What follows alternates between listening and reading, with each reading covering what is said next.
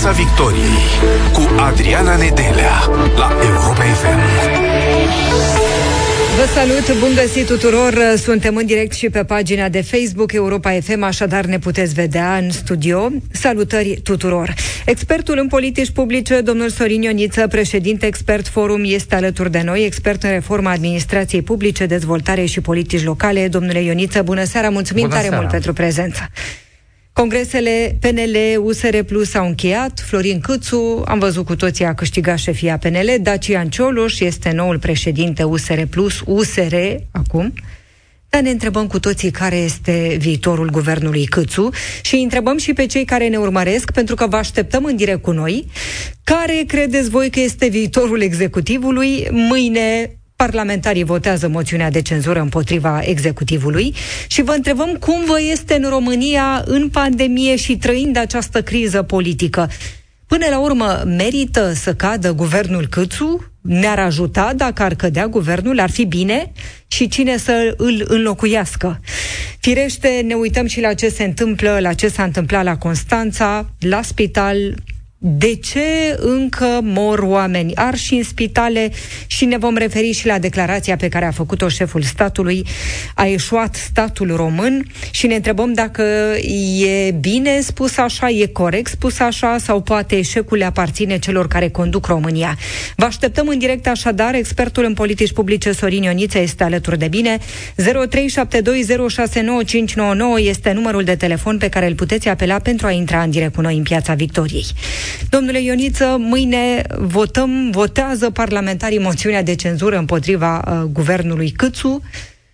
Sunt șanse mari să treacă, nu-i așa? Adică să pice guvernul. Se pare că da. Ar fi dificil pentru PSD, că de e vorba să facă o inginerie în ultima sută de metri, să spună că, vai, responsabilitatea, țara nu ne mai permit și să-și retragă propria moțiune, pentru că doar asta e varianta realistă în care ea n-ar trece al minter să te faci că ai vrut să votezi și să nu reușești să o votezi și să iasă un misterios vot în susținerea și să, să începem să dezbatem cine a votat uh, pentru guvern, asta nu cred că se va întâmpla de data asta. Pentru că situația e foarte gogonată. E corect să ne gândim dacă ar fi bine sau nu să pice guvernul? Uh, cred că ar fi bine să pice premierul Câțu și, să, și cum să spun, să-și ia acest blam și președintele Iohannis, care vădit joacă acolo, este în acea echipă, uh, nu de alta, dar pentru că au jucat foarte prost acest meci. Uh, asta nu ne lămurește pe noi ce e de făcut după, pentru că planurile nu sunt foarte clare, știți foarte bine. O grămadă de oameni poate să vrea să facă același lucru, dar cu motivația lor să fie diferită și lecțiile pe care le învață să fie foarte diferite. Se întâmplă asta și mi-e teamă că mulți vor învăța lecții greșite dacă pică guvernul și va începe, cum zice americanul, după aia un blame game, adică datul leapșa unul pe altul, uh-huh. care e tot o formă de manipulare și fake news. Adică a încercat să uh, confuzezi populația ca să nu mai lege cauza de efect și nimeni să nu știe de ce a picat guvernul, cine a fost neperformant, adică așa să fie un tărăboi general.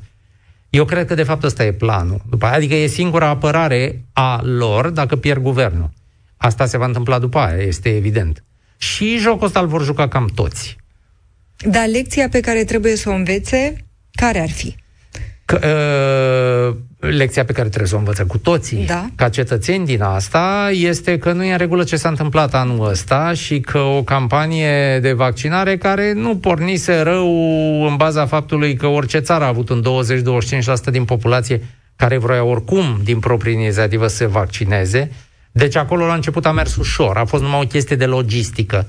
Și armata se descurcă cât de cât la logistică. Deci au reușit să distribuie, să facă, să frigidere, să lanț de frig, tot ce vorbeam noi asta iarnă, da? După aia, când s-a intrat în zona unde trebuia și un pic de persoasiune sau trebuia să se vadă continuitate, consecvență și actori credibili, uh, leadership, acolo s-a văzut că nu avem leadership. Și nu am avut leadership nici politic, nici în instituții.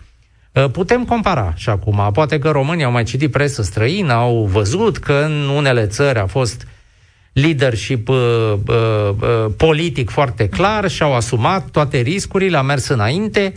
Au fost și țări unde câte un militar a condus campania, precum în Portugalia, este un amiral, un ofițer naval care a ajuns erou național, Pentru că a fost foarte ferm și a asumat lucrurile, a ieșit la vedere și nu de alta, dar era ofițer adevărat. Și uh, inspira, adică se vedea că în spatele lui nu mai e altă agendă.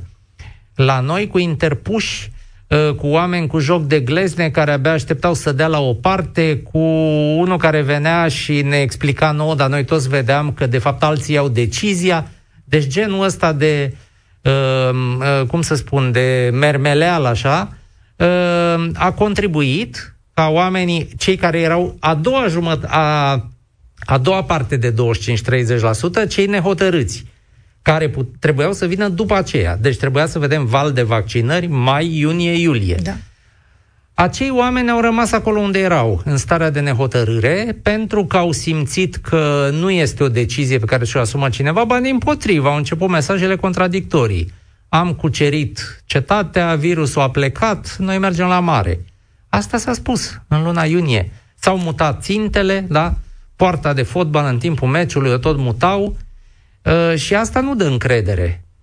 Uh, repet, e o treime de populație care s-a vaccinat oricum, este încă o treime care erau indeciși și dacă pe astea două le rezolvam, nu am fi stat rău, am fi fost pe la media europeană.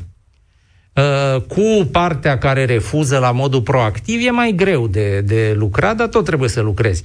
Însă trebuie să se înțeleagă unde am eșuat, pentru că avem tendința să dăm vina pe antivacciniștii radicali și foarte vizibili, care, uh, într-adevăr, sunt foarte agitați, dar nu sunt mulți, ei ca număr, uh, și există oameni care, din diverse motive, se iau după ei, dar există o consistentă masă de populație la mijloc, într-o stare de indecizie, așa, și ea toată vara a fost încurajată să basculeze spre primii, nu spre agenda de vaccinare. Și eu cred că asta a fost, și cam toată lumea spune asta, această lipsă teribilă de leadership și în momentul când apare o dificultate, adică cineva lua decizia de a niciodată nu vedeai cine toate comitetele astea anonime, care anul trecut măsurau testele și tot nu știam cine sunt și cum le numără, acum au rămas să convingă lumea. Nu poți să convingi lumea din pivniță, stând ascuns și dând uh, comunicate de presă că nu e atribuția ta să vorbești cu presa. Că asta făcea comitetul, nu știu care, da? Și să-l lași în față, eventual, din când în când, pe doctorul Arafat, în care dă toată lumea cu ouă și pietre și care are păcatele lui, dar nu el răspunde de chestia asta întâmplător, el răspunde de alte lucruri. Deci s-a obișnuit uh, că de, de, de câte ori ceva greu cu sistemul medical, iese Arafat în față. Și toți liderii politici se așează în fotoliu. Deci Asta a fost situația. Ne-ar ajuta să pice guvernul pentru a învăța aceste lecții. Ă, da, dar le învățăm. Asta adică ce am spus eu acum este un narativ și eu cred că este cel corect. Dar vrea lumea să creadă în asta sau vrea mai curând să creadă în conspirații? Pentru că dacă cei care îți dictează, care îți fac agenda, ă, se ascund după perdele, atunci poți să-i blamezi pe oameni că cred în conspirații și în uh, agenții care au, uh, cum să spun, agente din astea de păpușele, că ăla vrea să-mi facă mie nu știu ce. Nu. Dacă ar fi apărut la vedere acela care ia decizia, să-și asume zi de zi, să comunice cu oamenii, să spună când sunt dificultăți, să explice de ce sunt dificultăți, Așa au fost. Este un secretar de stat la Ministerul Sănătății, îl știți, cel de la Liberal, doctor Baciu, care a rămas în perioada asta. Uh, e doctorul Gheorghiță, dar cum de toată lumea simte că nu ei iau decizia și că ei sunt doar executanții. Și că nu ei și asumă și că ei vin acolo să recite după o foaie. Competent uh, medical vorbind, adică nu le putem contesta titlurile medicale, dar ca să-i convingi, nu, nu asta era problema cu, cu grosul populației. Uh, pentru că s-a văzut în alte părți că sunt, uh, au fost uh, lideri de opinie non-medici care au dus acest efort și l-au dus cu bine. 234 de voturi, de atât e nevoie pentru a trece moțiunea, iar în momentul acesta PSD plus USR plus AUR au împreună 280 de voturi, așadar mult mai mult decât ar fi nevoie pentru a trece moțiunea. Bun, pică guvernul Câțu, acum probabil oamenii se întreabă și cine vine în loc?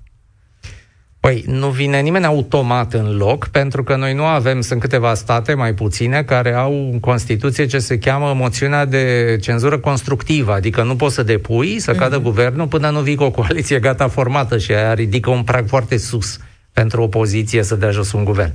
Noi avem sistemul ăsta care e mai frecvent, dai jos un guvern și vezi pe urmă ce faci.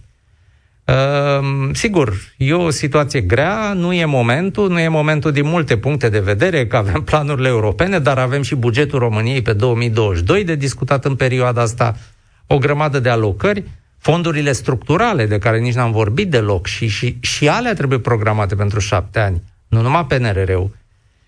Uh, dar n-ai ce să faci. Adică s-a depășit o limită a irresponsabilității și nu ai cum să mergi înainte cu un guvern uh, Uh, știți cum e, în politică ești mort, uh, nu când uh, oamenii se tem de tine sau când chiar au un dinte împotriva ta, ci când devii ridicol și nu mai ești credibil.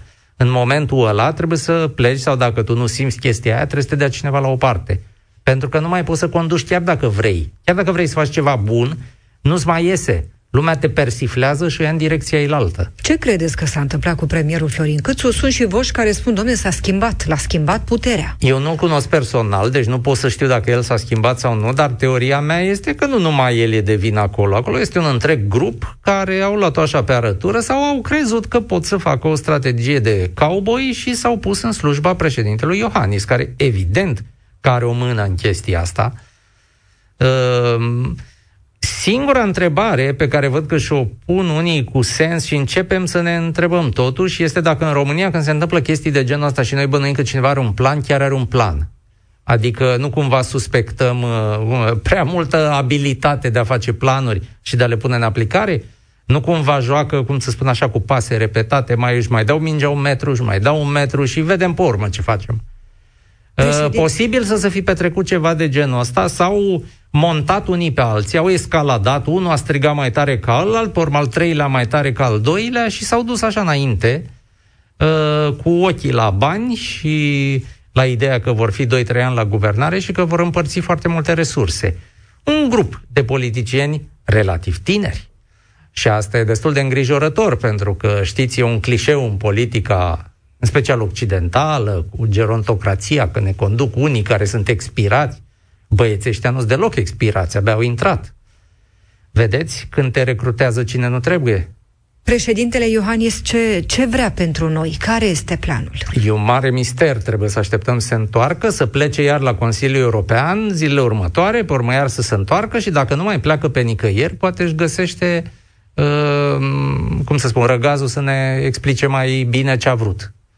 Afirmația a eșuat statul român în a-și proteja cetățenii. E una greșită, apropo de nenorocirea de la Constanța, incendiul în urma căruia au murit români din nou? E o afirmație factual corectă, dacă, lume, dacă trebuia el să o facă sau nu trebuia, nu știu, vorbeam și înainte, nu știu exact, eu n-am citit tot contextul a ceea ce a spus el, nu m-aș agăța foarte tare de declarațiile astea, că nu declarațiile ne omoară pe noi, Uh, evident că este un eșec de sistem, hai să zicem așa, în sistemul medical, din moment ce se tot repetă același tip de incident, mă refer la asta cu luatul foc în spitale, evident că ceva acolo se întâmplă și că cine trebuia să facă un protocol sau să îmbunătățească sau să cerceteze mai repede niște cauze, nu le-a cercetat, ori fi clădirile vechi, ori fi improvizațiile, ori fi, o fi concentrația prea mare de oxigen, ei n-au știut, nu aerisesc suficient de des, am auzit tot felul de teorii, din păcate, ce n-am văzut e o discuție foarte serioasă pe cazuri întâmplate cu un an în urmă.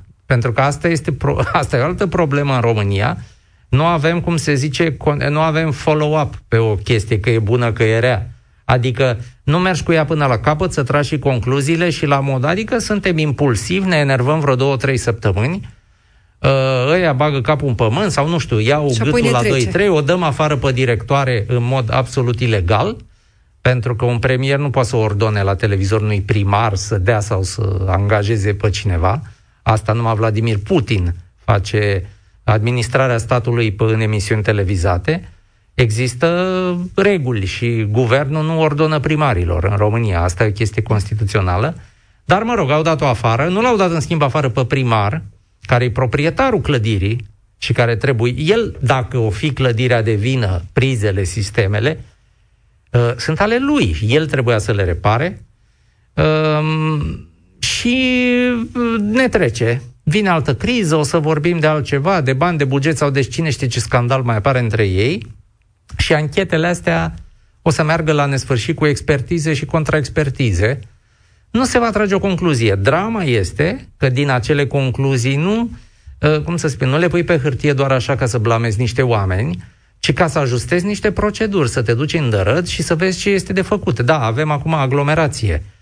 Tot premierul Câțu spusese câteva zile înainte, vă dau afară dacă nu puneți paturi suplimentare, da. ca... înainte de incendiu da, a spus da. asta.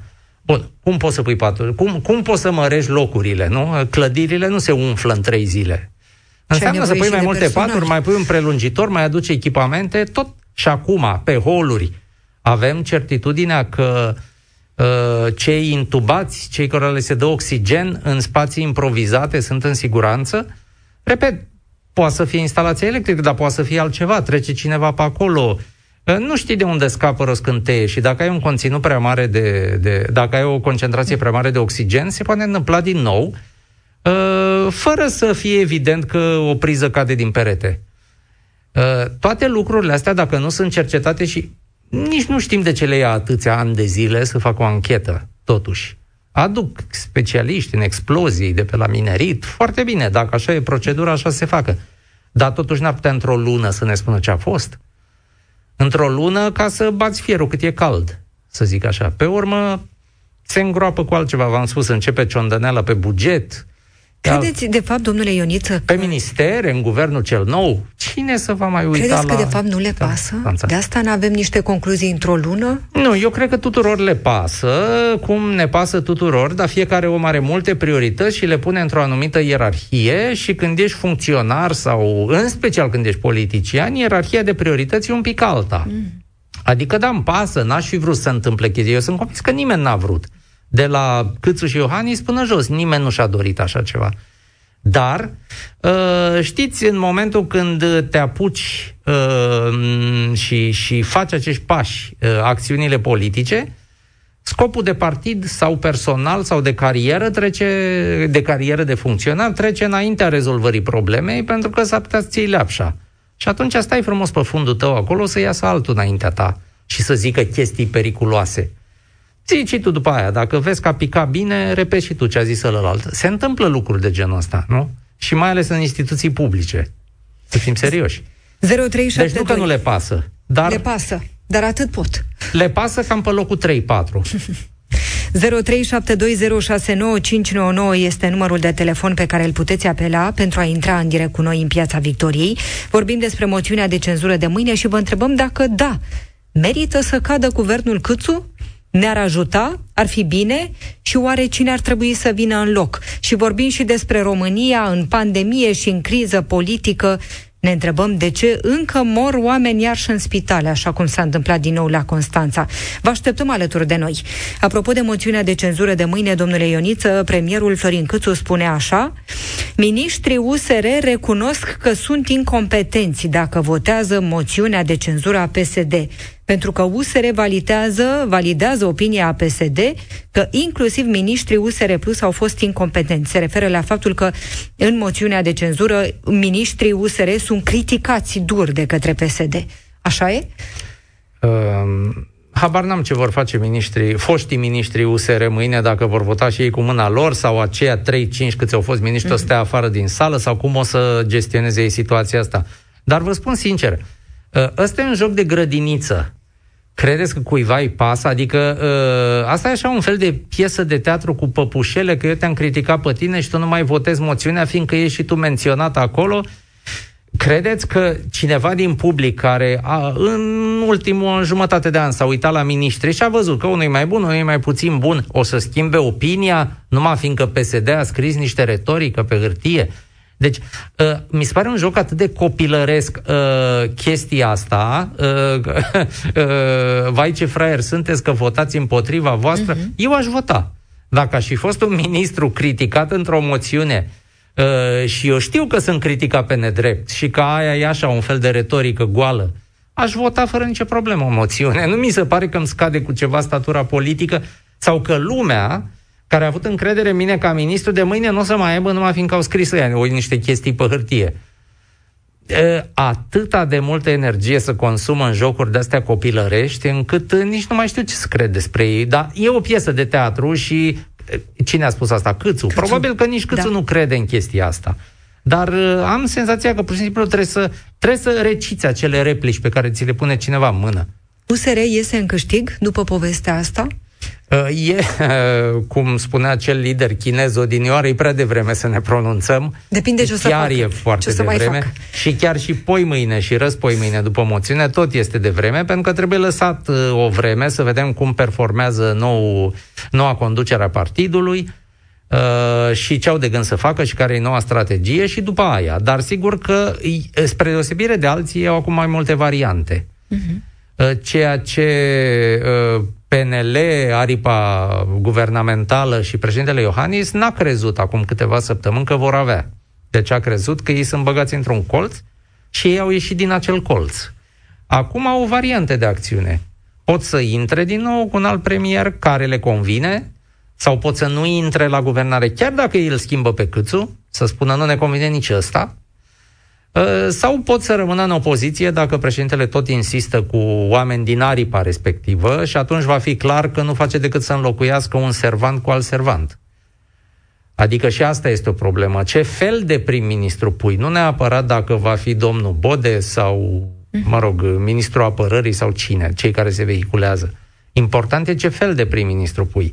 Și diferența se va vedea imediat. Adică e unul care stă pe picioarele lui, e un plan acolo sau uh, uh, continuăm ca până acum, numai că l-au înlocuit pe câțu. Atunci eu cred că USR nu va intra la guvernare. Sorin Ioniță, expert în politici publice, este alături de noi și vă invit, domnule Ioniță, să-i luăm alături de noi și pe ascultătorii Europa FM. Gabriel este alături de noi. Te salutăm, Gabriel. Pe românile, doamna Nedelea, vă sunt din Cluj, de pe taxi, sunt taximetrist astăzi Și ne ascultați. Vă Uh, mulțumim. Și vă ascult foarte bine, doar că nu mă așteptam să fie chiar atât de repede. Am fost primul și acum trebuie să-l iau pe domnul Dan, dar o să-l rog să, pe domnul Dan să mă aștepte până termin intervenția la Europa FM. Domnul Nu Dan vă mă ține așteptați- mult. Nu vă ține mult, iar domnul Dan poate să ne asculte. Domnul Dan vă poate asculta. Cum e Bun. cu moțiunea asta de cenzură? Merită să pice guvernul? Evident. De ce? Nu, nici îndoială. Deci, în primul rând, pentru că trăiam timpuri istorice până în momentul în care... Nu un pic să-l întreb pe domnul Dan unde mergem. Merge alături de Europa FM. Vedeți să nu meargă la primărie. Pe Henry. Bun, deci, ca idee, uh, guvernul trebuia să fice categoric, pentru că trăim niște vremuri istorice acum, iar m- ceea ce s-a întâmplat acum, prin aripa Boc, pe care noi o știm, Boc, Bode, Buda, Bușoi, Alinuța Gorghiu și alții, au creat o instabilitate politică, au creat haos în momentul în care puteam să avem ordine și puteam să creștem împreună toți și să aducem dezvoltare în țara asta. Ce a durut cel mai tare, Gabriel? Ce te-a deranjat? Pe mine, eu sunt un om reformist, am fondat până acum trei partide, am fondat Diaspora Creștin Democrat, am fondat M10 alături de Mon- doamna Monica Macovei, Alternativa Dreaptă, sunt un om de dreapta, tatăl meu a fost omorât uh, în spitalul din Dej în 2014 și eu doresc să fie reformă în țara mea. Ori, țara mea, eu am fost plecat olimpic la național la istorie, am plecat în anul 2004 în Spania și am cules mandarine și portocale. Aici vă las, mai în față. Numai puțin. Așa. Și dacă pleacă Câțu, cine să vină? Bun. O să plece Câțu. Cine să vină? Or, oricine altcineva, un guvern de Uniune Națională, care să ducă România pe uh, un făgaș normal, fără haos, iar banii europeni se pot absorbi. Și aveți încredere că va fi așa? Uh, nu. Totul este, cum a spus Sorin Ioniță, cu Sorin mă știu, uh, este, este o piesă de teatru bine regizată, care până la urmă a produs doar destabilitate. Ați fi de acord cu uh, domnul Boc să fie premier? Nu. Primarul Categoric dumneavoastră? Nu. Nu. nu. Adică depinde. Uh, da, pentru că eu personal vreau să-l trimit la București să scăpăm de domnul Boc. Deci vreau să-l trimitem la Stați București. așa. să scăpăm de Deci domnul să Boc. vină în București Da, să scăpăm noi, să-l ca să trimiți voi la scăpați de acolo, de la Cluj. pentru că Clujul e sub haos, exact ceea ce s-a întâmplat cu guvernul Cât, acel lucru se întâmplă și cu Emil Boc, ne știm, uh, îl respect cariera universitară, doar că în calitate de primar, vă spun, mai ales acum s-a produs un haos în Cluj, eu taximetrist uh, sub camuflare, uh, sunt camuflat în taximetrist, văd ce nervi au clujenii pe Emil Boc, în prima parte, pentru că din, sănătate domnul Dan, Pentru că din L-am lăsat pe domnul Rașon. Pentru că din postura de taximetrist observ efectiv ceea ce se întâmplă în, în orașul în care eu m-am născut, unde oamenii sunt efectiv stresați, pierd timp din viața lor, da, prima dată timp, apoi energie, bani în combustibil pe care îl pot folosi în altă parte, dar cel mai important, doamna Nedelea Sorin Ioniță, cel mai important lucru, pierd vise. Oamenii nu mai pot visa pentru că au coșmaruri. Mulțumim foarte mult, Gabriel. Gabriel din Cluj-Napoca alături de noi. Cum e, domnule Ioniță? Uh, da, sunt multe de spus, uh, dar ce ar fi de, de precizat totuși e că domnul Boc uh, e o apariție mai nouă în jurul acelui mm. grup. Deci acolo era o, cum să spun, o falangă consistentă care era cunoscută chiar de prieteni personali. La un moment dat când s-au alăturat și Boc și alții, a fost un pic de uimire, adică nu era complet evident că Boc va juca în această tabără. Să vedem cum merg lucrurile până la capăt. Eu cred că surprize mai pot fi. Radu din toate ni se părțile. Ni se alătură Radu, acum te salutăm, Radu. Te Alo. salutăm și te ascultăm. Bună seara, Bună seara. și invitatului dumneavoastră. Uh, Merită să cadă guvernul mâine? Mai tare chestia. Spune. Merită să cadă guvernul Câțu mâine? A, da, da, A, da, da, da, da, de da, ce? niciun fel de problemă. De ce? Poate să ducă liniștit, așa, poate să meargă repede fuga sau cum vrea el, nu e o problemă asta. De ce vă, vă doriți asta? Uh, pentru că au dat-o din gard în stâlp, din stâlp în gard și din gard în șanț. Cea mai mare greșeală, care a fost? Numirile pe, pe criterii politice. Uh-huh. Colo cu iubita sau, eu știu, pila lui nu știu cine, aia care nu știa să măsoare debetul la apă, care și unde e stânga, unde e dreapta, ce să face, dar trebuie să fie pe post. Chestia asta bănuiesc că ar trebui să dispară. Dacă pui undeva într-un post, care, cum e cu inundațiile, cu astea, pe cineva care știe să facă treabă, știe să măsoare, știe să facă un lucru bun, pentru că, pentru că aia a fost școlit să facă, nu că am făcut o facultate la un privat și gata, mi-a dat diplomă și eu ceea ce a făcut Pe USR facultate, da. ești da. supărat, Radu? Pe USR ești supărat că s-a aliat cu PSD și AUR, supărat. așa cum spune premierul? Supărat, nu așa tare ca uh, ăștia, dar USR-ul are alte bube în cap referitor la chestiile cu aprăbările, cu LGBT-ul și cu alte minuni. Nu că aș avea ceva probleme cu ei, că în dormitor face fiecare ce vrea. Mulțumim dar tare mult, Radu! Mulțumim frumos pentru că ai fost cu noi. Ni se alătură Răzvan acum. Te salutăm, Răzvan. Bună seara. Ne-ar ajuta? Te salutăm. Ne-ar ajuta? Ar fi bine să cadă guvernul mâine? Uh, îmi place mai mult cum ați reformulat întrebarea dumneavoastră. Eu o să răspund uh, luându-le pe amândouă versiunile. Merită să cadă guvernul Câțu. Da, da, merită să cadă, cadă guvernul Câțu. Nu ne-ar ajuta absolut deloc dacă ar cădea guvernul Câțu. Aici este primul paradox. Ma, eu nu pot să fiu decât foarte realist. Trebuie să accentuez uh, că sunt votant de dreapta și că la alegerile care tocmai au trecut am votat USR+. Și acum revin. Da, merită să cadă guvernul Câțu pentru modul irresponsabil în care nu au avut ca orizont decât alegerile interne. Nu i-a interesat de absolut nimic, nu au fost preocupați decât, decât să o țină țara cât de cât din butoane, da, să poată să facă niște plăți, să nu ajungem cu facturile în uh, penalizări, în rest nu i-a preocupat absolut nimic, nimic, nimic, decât alegerile interne. Mulțumim foarte mult, Dacă îmi permiteți doar Sigur. o singură idee. Te rog. Doar o singură idee. Principalul pe care sunt eu vinovat sunt USR Plus, pentru că USR Plus, odată ce au scăpat de noua versiune, cu respect spun, noua versiune a domnului Hrebenciuc în persoana domnului Parna, nu au făcut decât un joc care, de exemplu, mamei pensionar nu-i folosește la nimic. Nu au livrat nimic decât o vânzoleală corporatistă seacă, la care eu nu pot să mă uit decât încă o dată absolut siderat, și să mă întreb, ok, bun, și ce a împiedicat să negocieze fiind în guvern și ce a împiedicat să stea, să lupte cât era un guvern De ce a trebuit să nu spun absolut nimic? De ce au fost aceste mățuieli de pisoi adormiți care acum se trezesc și ies cu steagul și pieptul înainte să ne demonstreze ce? Că știu să fie luptători cu cine? Cu noi, poporul? Pentru că la finalul finalului, gândiți-vă puțin, avem în momentul de față încă un gazoduc care încă o dată ne ocolește. Nu suntem în planurile de expansiune ale nimănui.